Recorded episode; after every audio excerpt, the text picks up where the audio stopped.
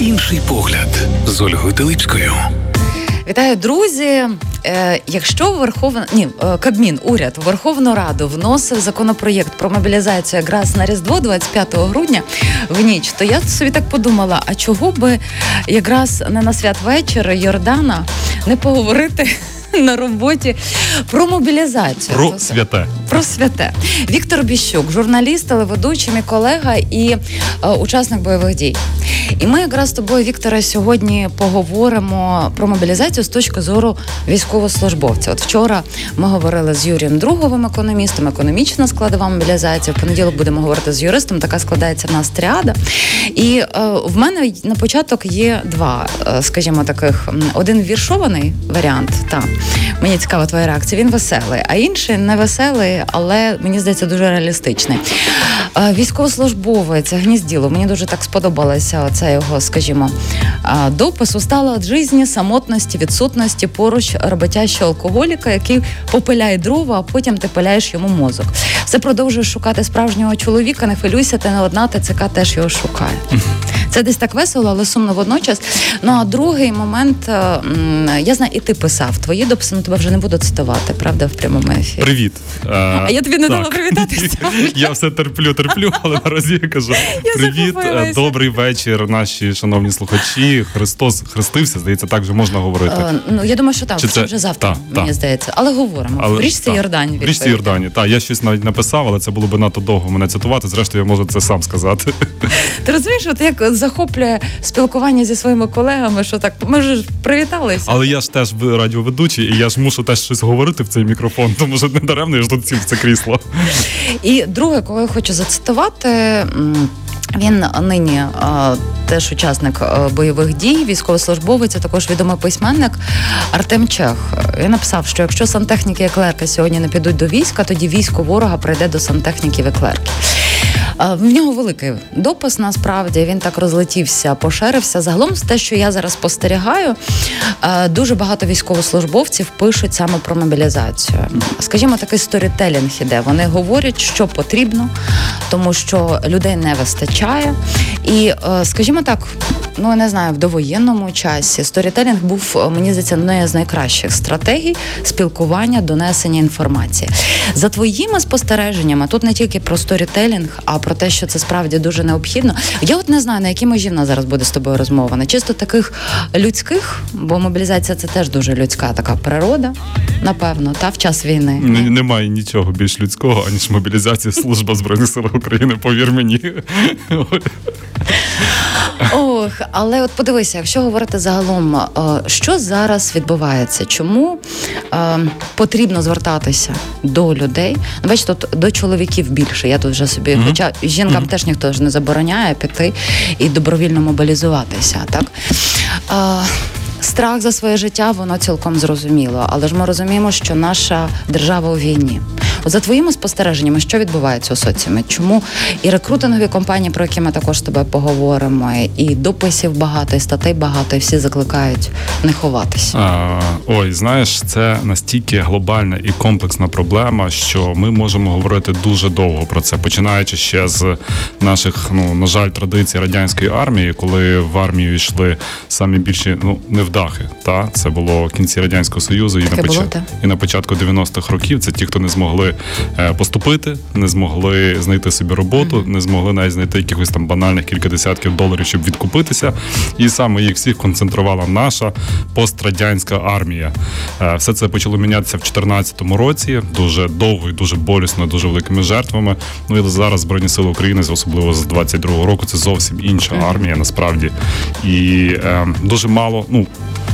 мало хто про це розуміє до кінця. Е, це по-перше, по-друге, можна задати нашу ну таку невдалу, мені здається, стратегію нашої влади, про яку можна умовно окреслити словами 2-3 тижні. Е, ми пам'ятаємо, що дуже багато спікерів від влади і від е, військових нас або псевдовійськових, як потім з'ясувалося, нас запевняли, що все це ненадовго, що там все чмобіки, що все це минеться за 2-3 тижні. І так переконували, переконували, що вони й самі в це повірили. А якщо війна закінчиться за 2-3 тижні, то навіщо готувати резерви? Навіщо готувати мобілізаційні групи? навіщо розгортати справжні навчальні центри і так далі. І так далі. І тому, коли зараз говорять, що от хлопці два роки вже на війні безвилазно на передовій, а в нас є підрозділи, які справді два роки ні разу не поверталися як підрозділи на ротацію. Зокрема, і моя рідна 103 бригада, вона також е, вже без перестанку і без зміни, без виїзду на тилові райони вже е, скоро буде два роки, як знаходиться на передовій. І ці хлопці, цим хлопцям потрібна зміна, але знову ж таки на кого міняти для того, щоб їх змінити як підрозділ, треба було починати ще півроку тому, або навіть більше підшуковувати, комплектувати підрозділи і готувати їх до заміни. Але якщо е, ніхто не розраховував тоді на таку довго стратегічно довготривалу боротьбу, і тому заміни немає. І навіть якщо зараз про це говорити, то для того, щоб підготувати заміну таким бригадам, а таких бригад є дуже багато. Це потрібно знову ж таки чекати місяцями для того, щоб е, ці бригади про набрались, укомплектувались, пройшли е, бійці, пройшли навчання, е, курс молодого бійця, КМБ, так званий. Потім пройшли зведення на рівні рот, батальйонів, бригад і так далі. А все це час, час. І тому навіть ті, хто зараз служить, вони дивляться на те, що відбувається. Вони розуміють, що сьогодні чи завтра їх ніхто не поміняє. Що як мінімум півроку далі потрібно буде служити, незважаючи на те, що ну як на мене, два роки це вже десь поза межами людських спроможностей і сил і резервів, тому що це справді дуже виснажливо психологічно, фізично. Я вже не говорю про поранення, про обмороження. Зараз зимова пора. Тому це дуже велика і значна проблема. А коли ми будемо говорити про ті людей, які, от як ти говориш, бояться за своє життя, ну це справді так, боятися це нормально. Угу. Страх це абсолютно нормально, і потрібно це визнавати і розуміти. Але коли ти розумієш, куди ти йдеш і що ти робиш, тоді страху трошки менше. Насправді ти порівнюєш. Е, потрібно порівнювати не так, що ти живеш в тиловому Львові, і в тебе вибір або далі продовжувати жити в тиловому Львові, або їхати служити десь на схід. А треба приймати до уваги іншу альтернативу. Треба згадувати Бородянку, там згадувати інші міста, які зазнали окупації. І насправді е, ми ще й зараз сходимо під загрозою такої самої окупації. Ну дуже мало чого бракувало, щоб е, ворог був не в Бородянці, чи в Бучі, а був в Дублянах чи в Брюховичах. Насправді ми і тоді ходили по тонкій дуже межі, і зараз ходимо по такій самій тонкій межі. І насправді, якщо вибирати, чи війна чи воювати, чи перебувати перед окупацією. Ну мені здається, тут вибір більш очевидний. Знаєш, мене даруй, можливо, я трошки займаю часу. Ні, ні, це якраз добре. Але е, ми для мене завжди залишилося, врізалося в пам'ять. Е, мені здається, що це був е, чи травень, чи квітень, чи травень 2022 року, коли окупантів вже вибили з оцих під міст під Києвом і знайшли. Як це правильно сказати, убитих українців із зав'язаними uh-huh. руками і з кулями в потилиці. Тобто дорослих чоловіків. Ну я не знаю, через яких обставин сталося це вбивство, але ми собі можемо напевно уявити і намалювати це зав'язані назад руки і куля в потилиці. Тобто їх зловили, спіймали, зв'язали і холоднокровно розстріляли. І якщо вибирати між такою смертю і смертю в бою, це напевно, що для кожного чоловіка є вибір очевидний. Е, І насправді, коли ми розуміємо окупація, тим більше окупація такою армією, якою є російська армія, то ми розуміємо, що би було з нами, з тобою, з мною, з моїми дітьми, з моєю родиною, з моїми сусідами. І якщо говорити про такий вибір, то він є більш очевидним, як на мене. Ну, подивися, тоді те, що ти зараз говориш, я розумію, що минуле ми не можемо змінити. Якби ми не хотіли розглядати варіанти, як би це могло бути, воно просто буде перепливати в порожні, пусте в порожнє. Але тоді ж виходить, що зараз влада повинна от чітко сказати так, ворог є, він небезпечний, війна довготривала. Тому що мені здається, останній, от е, коли відбувся е, прес-конференція, брифінг Валерія Залужного, передувала цьому стаття в економісті. Е, я, чесно кажучи, трошки здивувалася, чому так всі збентежилися, тому що це ну це дуже реально, але краще дивитися, ота в нас така реальність. Ми не знаємо що буде. Зараз дуже багато посилається, зокрема на промову Черчилля, яку угу. він дуже щиро Ми будемо сказав. боротися на берегах, ми будемо боротися в морях, ми будемо боротися в океанах і так далі. Та, так, та, та. І, відомо, але відомо ні, здається про інакше. Можливо, це в цій йде, щоб я зараз не переплутала. Про те, що він казав, що навіть якщо ми програємо, нам все одно наші там е, ага. майбутнє покоління будуть нас пам'ятати. І питання того, чи зараз би я в одному інтерв'ю так е, це почула, чи українське би суспільство таке сприйняло, якщо б, наприклад, там з уст Володимира Зеленського таке пролунало, що отак два-три тижні і ми можемо програти. Наприклад, та господи, ну скажімо так, кардинально змінили угу. парадигму. Якби це спрацювало, і чи це потрібно настільки реально говорити? А, я думаю, що так. Я думаю, що. Е... Суспільство заслуговує на те, щоб знати правду, якою вона би не була важкою, бо насправді не є критична ситуація сьогодні. Якщо е, війська отримують поповнення, якщо піхотинців замінять, якщо е, захід таки е, буде надавати зброю, принаймні в тих об'ємах, яких надає вона зараз, не все так погано.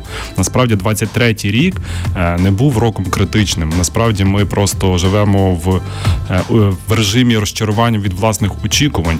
Але уявіть собі, ми і далі цілий рік ми стримували найбільшу армію на європейському континенті. Другу, як говорять, вони другу армію світу, але за розмірами і за обсягами точно так. Нам вдалося їх втримати. Нам вдалося завдавати поразки, уразки, ура, уражень їм, і вдавалося навіть на якихось локальних місцях е, атакувати, штурмувати і звільняти наші території. Це фантастичне досягнення того, що ми в кінці 23-го року, на початку 24-го року говоримо так, ми є, і насправді ми є е, в форматі в України, української нації, нам ніколи не було настільки сприятливого середовища за цілих, напевно, років 500. Ми ніколи не були в такому хорошому становищі, як зараз. І втратити просто цей шанс ми не можемо. А влада вона просто живе в форматі, і це, напевно, трошки розслабило, в тому числі і владу, і суспільство. І всі ми почали думати форматом. Е, ось перемога вже буде тут. Вона за рогом, і треба буде проводити вибори. Треба буде переходити до мирного життя. І тут вже почали рахувати рейтинги і відсотки. І президент перемоги це набагато краще ніж президент довгої витрива виснажливої боротьби. І насправді наша влада опинилася заручником цієї ситуації, яка вона сама створила. І тепер розвернути все це назад є достатньо важко, але це необхідно робити.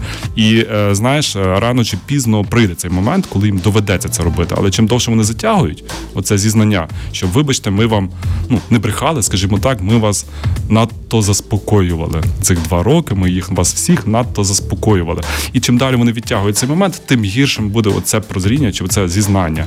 Але це робити не постійно, це робити буде потрібно, тому що е, рано чи пізно доведеться приймати закон про розширення мобілізації. Рано чи пізно найбільш болісне, як мені здається, для президента Зеленського це зізнатися в тому, що потрібно е, знижувати призовний вік до 25 років. Зараз він 27 років. Тому що це ну, в цьому законопроєкті урядовому якраз йдеться про зниження. власне, угу. тому що це є напевно, що категорія людей, на яку президент і його команда розраховували як на своїх виборців, і вони дуже бояться розчаровувати саме цю категорію людей, тому що коли закон буде прийнятий, то частина з них втіче за кордон, частина з них розчарується в Зеленському, і це для нього дуже болюча точка. І тому це є одна з таких е, ключових точок, е, дискусійних точок в цій е, великій сварці щодо законопроекту. Але загалом, те, що ми бачимо сьогодні, це є спроба, знаєш, як є така гра, печена картопля називається, коли витягують з вогню печену картоплю і пробуємо і один одному перекидають, тому що вона пече. І ось законодав, законодавці, військові, парламентарі, урядовці перекидають оцю печену картоплю цього законопроекту з рук в руки, не боячись зізнатися, взяти на себе відповідальність і сказати, так, ми хочемо цих людей, тому що нам тоді буде гаплик, якщо ми не отримуємо їх в армії. Знаєш, ми до законопроєкту повернемося, але просто ти гарний цей приклад про е, гарячу картоплю. Ну мені здається, вже от стаття Форбс, е, потім лотерея від Тимофія Милованова, вчорашнє опитування від Мар'яни Безуглої. Ну сьогодні не знаю, з'явилася інформація, що відкликають її з комітету. Я вболіваю за це. Не знаю, чи я маю як з професійної точки зору, скажімо так, про це говорити. Але от подивися, тому що коли вийшла стаття Форбс, вони посилалися на власні джерела в офісу президента з приводу того, що ну ти добре заробляєш, бронюєш собі життя. Так, тобто знову mm-hmm. у нас виходить, ми сміємося, скажімо так, над росіянами, що там в Москві і Петербурзі їх не чіпають, а йдуть ті, хто ніколи не бачить там унітази, і ми потрапляємося в такі самі ситуації. У BBC вчора теж виходить стаття. Вони теж посилаються на джерела в офісі президента, що є підтвердження цієї інформації. І знову таке відчуття, що нас випробовують, як ми це зреагуємо. Але вчора, коли я запитувала в Олексія Другова. Щодо економічної складової, він каже: ну в конституції записано, що ми всі рівні. Тобто, uh-huh. Uh-huh. тоді питання для чого? Якщо е, на законодавчому рівні цей варіант не пройде, для чого вкиди такі робити, підбурювати ну, суспільство? Ну, ти абсолютно права, я тут погоджуюся з тобою. Це така вже провірена методика вкидання пробних шарів. Чи вийде, як відреагує на це суспільство? Хоча знову ж таки, навіть якби було менший резонанс від цього, люди менш критично би це сприйняли, і справді це дійшло до е, якоїсь форми законопроекту. Я не уявляю собі, як це втілити життя в Україні, в країні, де де е, тіньові зарплати, де зарплати в конвертах, де соціальні ліфти працюють тільки для дуже дуже вибраних окремих категорій населення, для тих, тоді, коли голова сільської ради своїм одноосібним рішенням сам собі е, приймає рішення про преміювання у розмірі річної зарплати. Про тоді, коли голови там члени наглядових рад, які нічого не роблять протягом року, отримують зарплати в розмірах 100 сотень тисяч е, гривень, і на це все буде дивитися людина в нас в країні середня зарплата становить порядку 15 тисяч гривень. Для того, щоб згідно цих ініціатив, е, для того, щоб ну умовно відкупитися, uh-huh. легально відкупитися від призову, потрібно, щоб зарплата становила 35 тисяч гривень.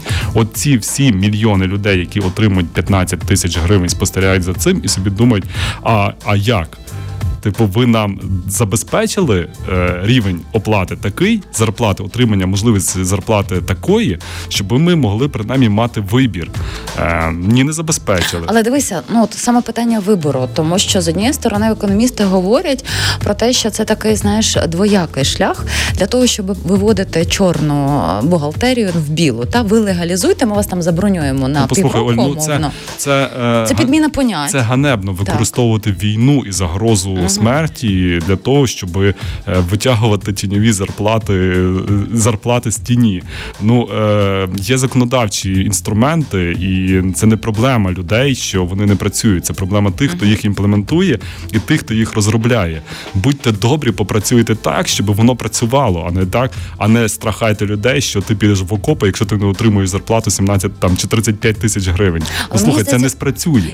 Ну це не спрацює, але мені взагалі здається, оця постановка питання тому що от я вчора так роздумувала над цим. Ем, коли, наприклад, в колективі якомусь людину сприймають як якийсь ресурс, той колектив явно не треба Безумовно, працювати. Так. Людина має бути цінністю. І тут ще один ще одна велика небезпека, яка полягає в тому, що е, ну це як це якесь е, розшарування на багатих та бідних. Тобто, угу. чи що, чи українська армія це армія бідноти виходить? Ну насправді це не так, бо поруч зі мною я тобі дослівно навожу дуже конкретні приклади. Угу. Поруч зі мною служили власники бізнесу, які заробляли ну більше ніж 100 тисяч в місяць, ті, які не заробляють зараз в армії, чи 120 на передовій. Вони і зараз продовжують нести свою службу, захищати е, нашу країну, нас з тобою захищати. Є е, хлопець, який полисив учасник списку Forbes, який полишив бізнес за кордоном в Канаді, переїхав сюди і захищає нас. Ну це точно не ті люди, які потребують грошей, і точно не ті люди, які не могли би відкупитися легально. Знову ж таки, якби оця ініціатива була би впроваджена. Тому тут мова зовсім не про це йде. Ну насправді. Ми на велику музичну паузу. Віктор Павлік нам заспіває Добрий вечір. Тобі Теска. Так. так. Ти сказав Теска, мені вчилось ТЦК. Це вже про Це теж. І повернемося до ефіру і продовжимо. Поговоримо про рекрутингові компанії. Звісно, зупинимося на законопроєкті про мобілізацію. Син Божий народився. Друзі, вітаю ще раз. Віктор Павлик нагадав нам, що сьогодні святвечір. У нас теж сьогодні святвечір мобілізаційний, теж з Віктором Біщуком. Та, але не Павліком, так. Ну не знаю, не знаю. Раптом знаєш, мода взяти Не Павликом, якісь... але Павловичем. Так. Та. От, бачиш. Телеведучий, радіоведучий, учасник бойових дій. Ми говоримо з тобою про мобілізацію. Зокрема, ти як військовослужбовець. Дивися, ми говоримо про законопроєкт, який урядовий. Є альтернативний Олексій Гончаренко його скерував, е, але зараз поки що розбирають кілька днів, кажуть, будуть е, розбирати. Я забула в які у нас там в профільному комітеті разом з головнокомандувачем Валерій Залужний вчора приїхав. Сказали, що е, буде кілька днів, і в тому вигляді, який він був зареєстрований, його не приймуть. Зокрема, дуже багато. Ну і Дмитро Лубінець, омбудсмен хотіла сказати, людський омбудсмен, ну десь воно так і є. Сказав про те, що ну навіть норма про те, якщо ти відмовляєшся від мобілізації, верніше уникаєш її, на тебе накладають умовно навіть там арешт на рухоме, нерухоме майне, то вже не можеш його продати. І заборона на виїзд за кордон, і це так. також вже не співпадає з конституційними правами людини. Так, так. Е, от скажи мені, будь ласка, ну наскільки ти в своїй парадигмі бачиш, що би точно би вони забрали, наприклад, а що би точно би залишили е, до того моменту, коли би вже парламентарі наші голосували? Ну я скажімо так по-іншому. Е, є кілька на найбільш дискусійних норм, серед е, навколо яких точиться найбільше дискусій, чи найбільше суперечок. Одна з них ми вже її обговорювали. Це, це е, зниження угу. призовного віку до 25 років. Друга це пільги чи відстрочка від призову для певних категорій населення, зокрема це для інвалідів. Третьої, якщо не помиляюся, група. Третя і друга. Так, так. Ні, третя група, перша і друга. Вони перша, та, перша і друга О, це так. безумовно, але щодо третьої точаться дискусії. І так само дуже надзвичайно дискусійне питання це щодо е, можливості демобілізації тих, хто вже прослужив, тобто угу. після якого терміну вони повинні е, мати право на демобілізацію. Ну, Валерій Залужний говорив про 36 місяців. Так, і я розумію його, чому він так угу. говорить, тому що не можна взяти наловити людей і одразу, ну от дуже просто е, в лютому місяці буде ті, хто пішов служити в на початку вторгнення, для них це буде 24 місяці.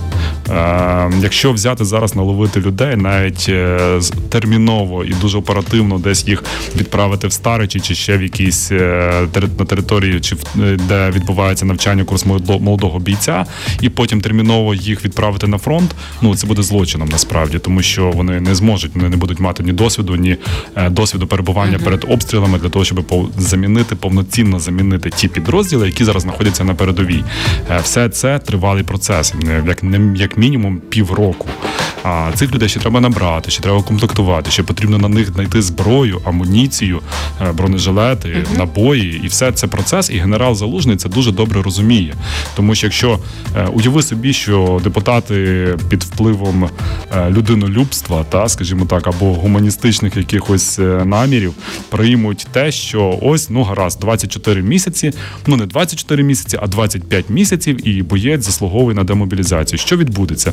Відбудеться так, що є підрозділ, в якому знаходиться певна кількість людей. Е, підрозділ в зоні бойових дій е, протягом двох років.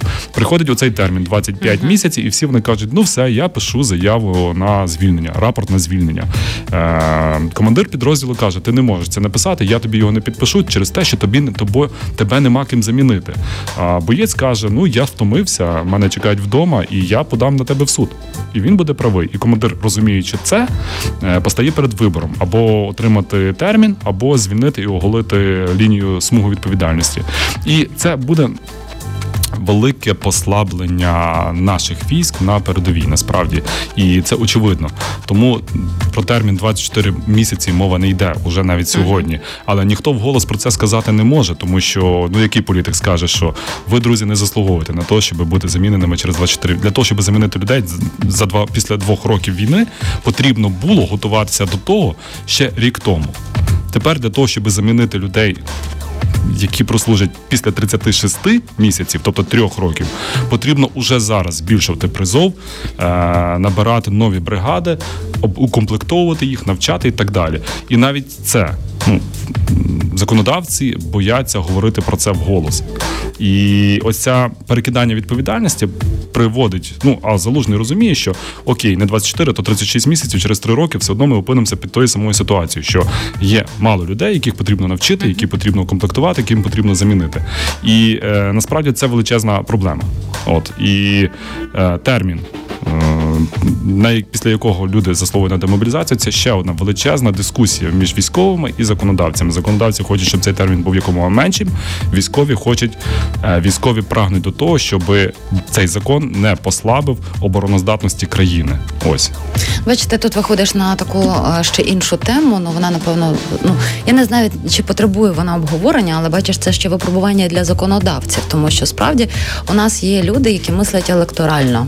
Вони думають про вибори, вони не думають про Україну на через 20 років, 50, щоб ризикнути, от сказати так, як воно є. Ну дуже часто е, от відтермінування, ну угу. е, тобто, от зваження ризиків, тобто або умовно правильно, або умовно політично вигідно. Ну ми розуміємо, що спектр вибору є набагато більше, але для того, щоб це було ясності, давай розділимо на цих дві таких альтернативи: або ти приймаєш правильний закон, угу. або ти приймаєш електорально вигідний закон, або популістичний закон.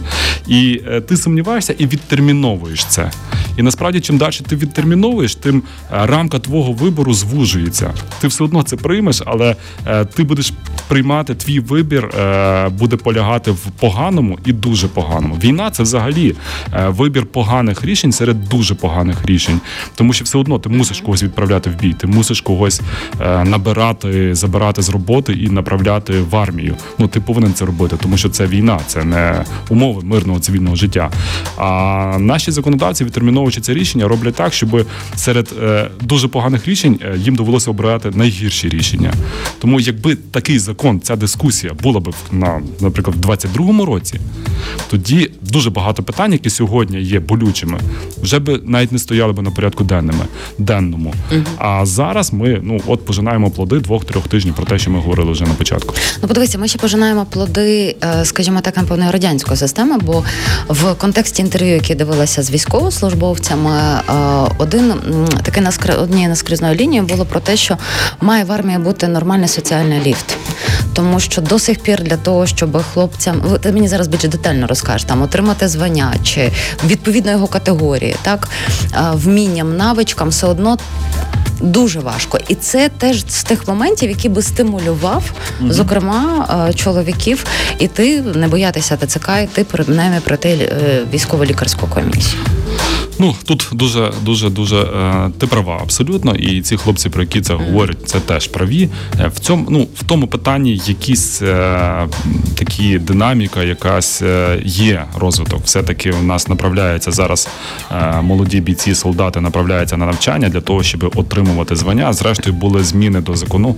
Закону це було приблизно ще рік тому, які полягали в тому, що в умовах воєнного стану бійці можуть отримувати можуть займати посади, які не відповідають їхнім званням, uh тому що проблема полягає в тому, що ти не можеш очолити умовно батальйон, якщо ти не є підполковником.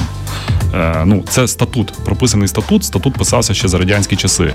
Або який би ти не був талановитий е, боєць чи командир, якщо ти не є, не маєш первинного офіцерського звання, ти не можеш очолити нічого. Ти не можеш очолити там роту, навіть чи там відділення чи взвод. І в цьому полягає велика проблема. І є зворотня проблема для того, щоб, наприклад, е, от є новонабрана бригада. Е, бригада складається з батальйонів. І якщо комбрига, командира бригади ще знайшли якогось, який вміє керувати, який знає, має управлінський досвід, реальний управлінський досвід, то на командирів батальйонів дуже важко знайти людей, які би мали би е, звання підполковника чи полковника, тому що не може, не має права там якийсь майор очолювати батальйон. Навіть що цей майор має дуже багато звань, має нагороди і так далі.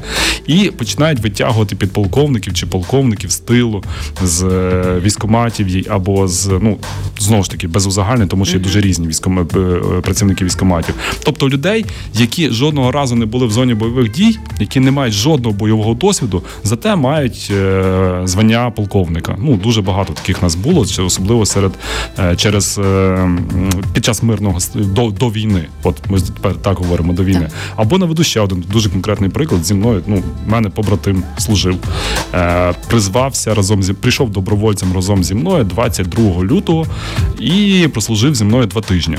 А потім з'ясувалося, що він колись давним-давно закінчував військову кафедру в одному з наших вузів.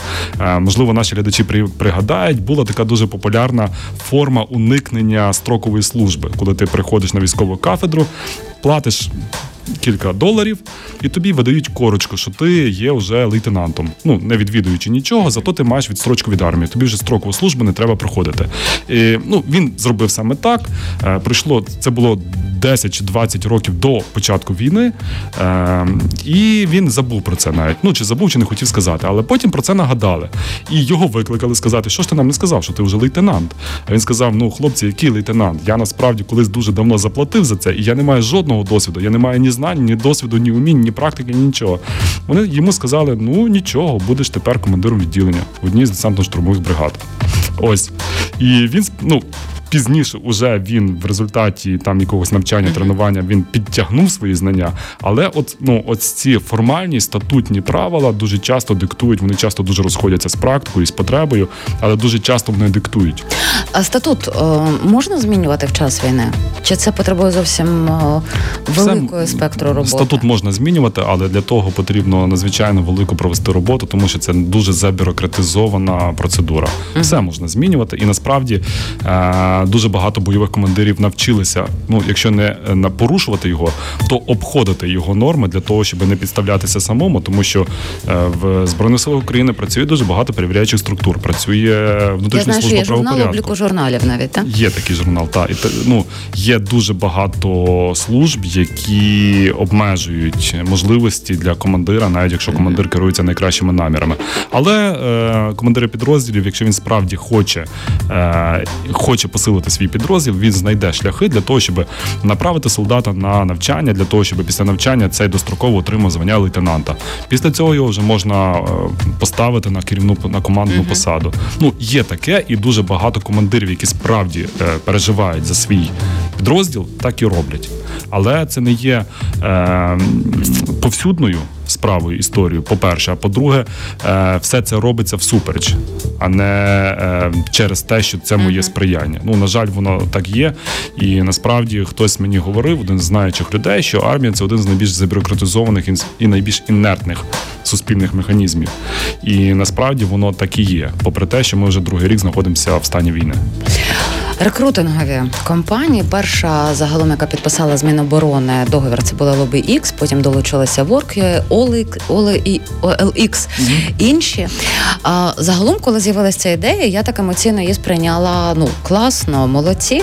А а з іншої сторони, потім, коли почула вже, скажімо так, аналіз людини, яка розбирається, кажуть, ну дивіться, тут є певний такий підвох, тому що, от, наприклад, ти там ну айтішник, та тебе запрошують, а, все ти працюєш, скажімо, по тому напрямку своєму, але потім, скажімо, не вистачає людей зовсім на іншому напрямку. Штурмовиків, та ти відкладаєш тебе... свій ноутбук, так. береш руки автомат і йдеш в окоп. І цей ризик такий посадочку. Є. Угу. Да, є. І скажи мені, будь ласка, наскільки, якщо ти маєш таку інформацію, наскільки дієво загалом рекрутинг, наскільки це хороша а, ідея, і чи треба проговорювати, що ну сьогодні ти айтішний кухар, але.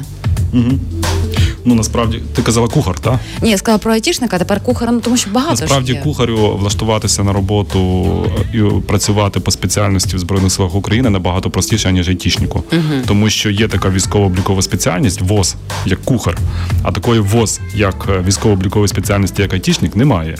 Тому кухар більше має гарантію, що він буде працювати кухарем. А айтішник може і справді отримати угу. автоматик і побігти в посадочку. Таке може бути. Тут е, знову ж таки це має бути комплексний підхід. Е, оці епізодичні рекрутингові компанії, які зараз є, це третя штурмова, це Азов, це інші бригади, які окремо підписують угоди з рекрутинговими агенціями. Е, ну знову ж таки, це кльово. Ми бачили, що третя штурмова знову розвішала по місту нові борди, бийся. Дуже класно, uh кльово. У них працює цілий штат людей, професіоналів, фахівців, які цим займаються дуже професійно. Але е, чи можна цей досвід е, перенакинути на всі збройні сили України? Я в цьому сумніваюся, тому що при всій повазі, але е, в збройних силах потрібні таки і піхотинці, потрібна і потрібні і штурмовики, uh-huh. потрібні і мінометники, потрібні і дуже багато не тільки айтішники. Тому е, рекрутингові рекрутинг як система добору до війська, вона може бути е, додатковою, комплектуючою, а мобілізацію як таку ну не замінить ніщо. На жаль, ну насправді mm-hmm. так. Е, Я знаю, що міністр новий міністр оборони Умєров, коли заступав на посаду, він презентував план змін в міністерстві, і там була така фраза про там було 10 пунктів, чи 9, чи 10 пунктів. Один з цих пунктів це був так званий людиноцентричний підхід до розпорядження людськими ресурсами в армії. Ну от це напевно якраз в цьому і малося на увазі, що якщо ти подаєшся на посаду айтішника, чи ребівця, чи оператора fpv дрона то ти гарантовано існують якісь механізми, які гарантують тобі, що ти будеш саме на цій посаді. Але знову ж таки найбільша потреба в збройних силах України це саме в піхотинцях і в штурмовиках, тому що вони найчастіше зазнають уражень, найчастіше вони вибувають строю, і найбільше їм їх треба міняти. І е, я не певен, що рекрутингова компанія е, може забезпечити цих постійний приток цих людей.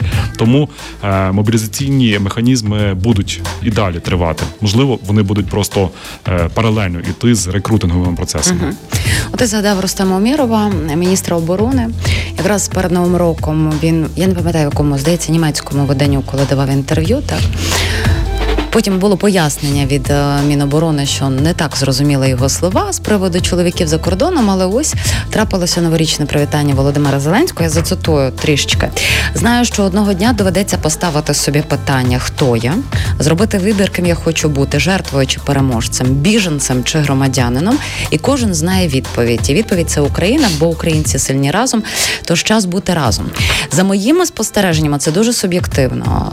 Е, я орієнтуюся на стрічку соцмережах найбільше вибір між біженцем і бути громадянином зреагували жінки, і дуже багато дописів. І як це кажеться, понеслося. І понеслося. Я мені дійсно не траплялося допису від чоловіка. І е, бо м, я не можу влізти в е, шкіру жінка, яка з дітьми виїхала і оберігає їх там, е, які які вона відчуття, е, ці емоції відчуває, коли це почула. Але для мене це було я зі свого боку, своєї точки зору до чоловіків, саме звернення, які є за кордоном. Зробити вибір. Про вибір якраз наскрізна лінія сьогоднішнього ну, е, ефіру. Тут знову ж таки, можливо, не тільки до чоловіків, і неможливо не тільки е, це був заклик, що е, повертайтеся і беріть в руки зброю. А я сприйняла це так. А, От у мене ну, так було сприйняття. Можливо, і так, е, але перше.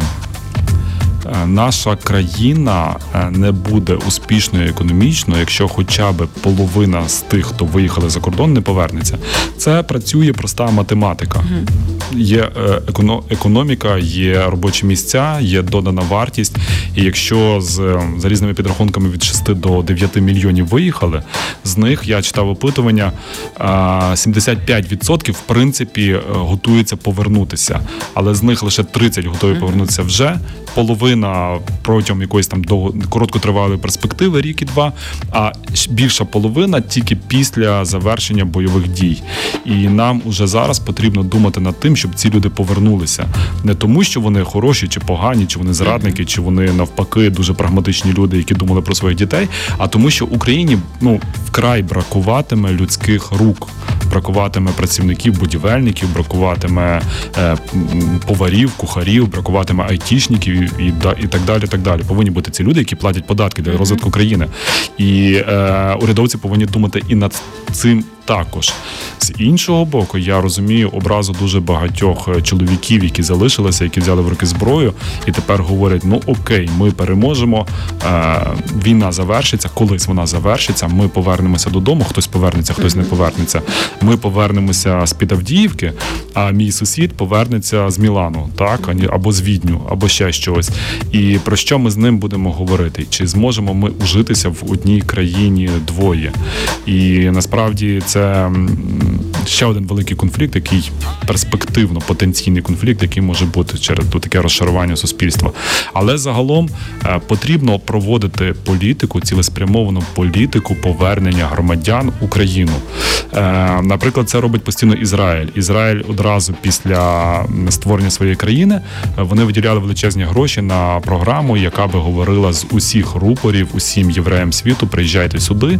Тут вам буде тут ваш дім, тут вам буде най, найбезпечніше. От нам потрібно подумати про то про це саме, тому що це українські громадяни, і це наше майбутнє, це наші діти. Скільки зараз дітей вчаться за кордоном і вчать е, англійську, польську, італійську, німецьку мови і не думають, вже планують своє майбутнє в інших країнах і будуть будувати чужі міста, чужу економіку, чужу країну. І про них також про це також треба думати над тим, як повернути цих людей назад додому. Ну але подивися, але все ж таки, якщо о, взяти мій ракурс, що mm-hmm. я це сприйняла як щодо чоловіків. Я ну, повністю погоджуюся Олю, з тим, що тут, ти сказав. Тут треба просто розуміти, що е, немає і не буде жодних механізмів угу. повернення цих людей додому, аніж добровільних. Ну не буде такого. Е, країни будуть зменшувати виплати біженцям там чи мігрантам, так чи переселенцям. Ну це буде, але все одно люди адаптовуються і знаходять роботу самостійно. Е, те, що були такі думки про те, що е, посольства чи якісь інші міграційні структури в чужих країнах будуть займатися призовом для українських збройних сил України. Ну тобто відлов... сказала зразу, що ми ну звісно, це абсурд, і цього ніколи не буде. Це порушення. Угу. Думаю, що внутрішньо внутрішнього законодавства цієї країни, порушення міжнародних е, прав е, прав людини, і ну цього не буде. Ніхто не буде призивати українських чоловіків в армію, окрім української держави і збройних сил України. І юридично таких інструментів немає і бути не може. Тому потрібно думати не над залякуванням, угу. а над переконанням чи над мотивацією. Ну, подивися, з однієї сторони, страх, ну залякування і страх вони схожі, але трішки різні. А, На початку розмови ми з тобою говорили, так? Ну а, страх він і оберігає. Як так, але він багато в чому заважає. Це механізм самозахисту. Так, але інколи ж потрібно і налякати для того, щоб зробити вибір. Мені здається, що час такої війни. Мені здається, що потрібно продемонструвати е, альтернативу. А яку? Ти йдеш служити, тебе навчають, тебе забезпечують зброєю. Насправді всіх забезпечують зброєю, і всіх забезпечують амуніцією. Е, Мій приклад цьому, ну я є цьому прикладу. Я пішов 24 е, лютого. 24 лютого мене забезпечили і зброєю, стрілковою зброєю, звісно, і е, бронежилетом, і шоломом. Це все було. Е, Так, от держава повинна сказати, що ми вас не кинемо. Ми вас забезпечимо зброєю, ми вас забезпечимо навчанням, ми забезпечимо вас командуванням. Якісним командуванням е, ми зробимо все для того, щоб зберегти ваші життя. У нас не буде м'ясних штурмів аля Бахмут е, для Вагнера чи Авдіївка для теперішніх штормзетів. У нас е, не буде люди в обмін на території у нас е, буде, ми будемо керуватися принципом збереження особового складу. Ми гарантуємо вам, і для цього ми зробимо то, то, то і то.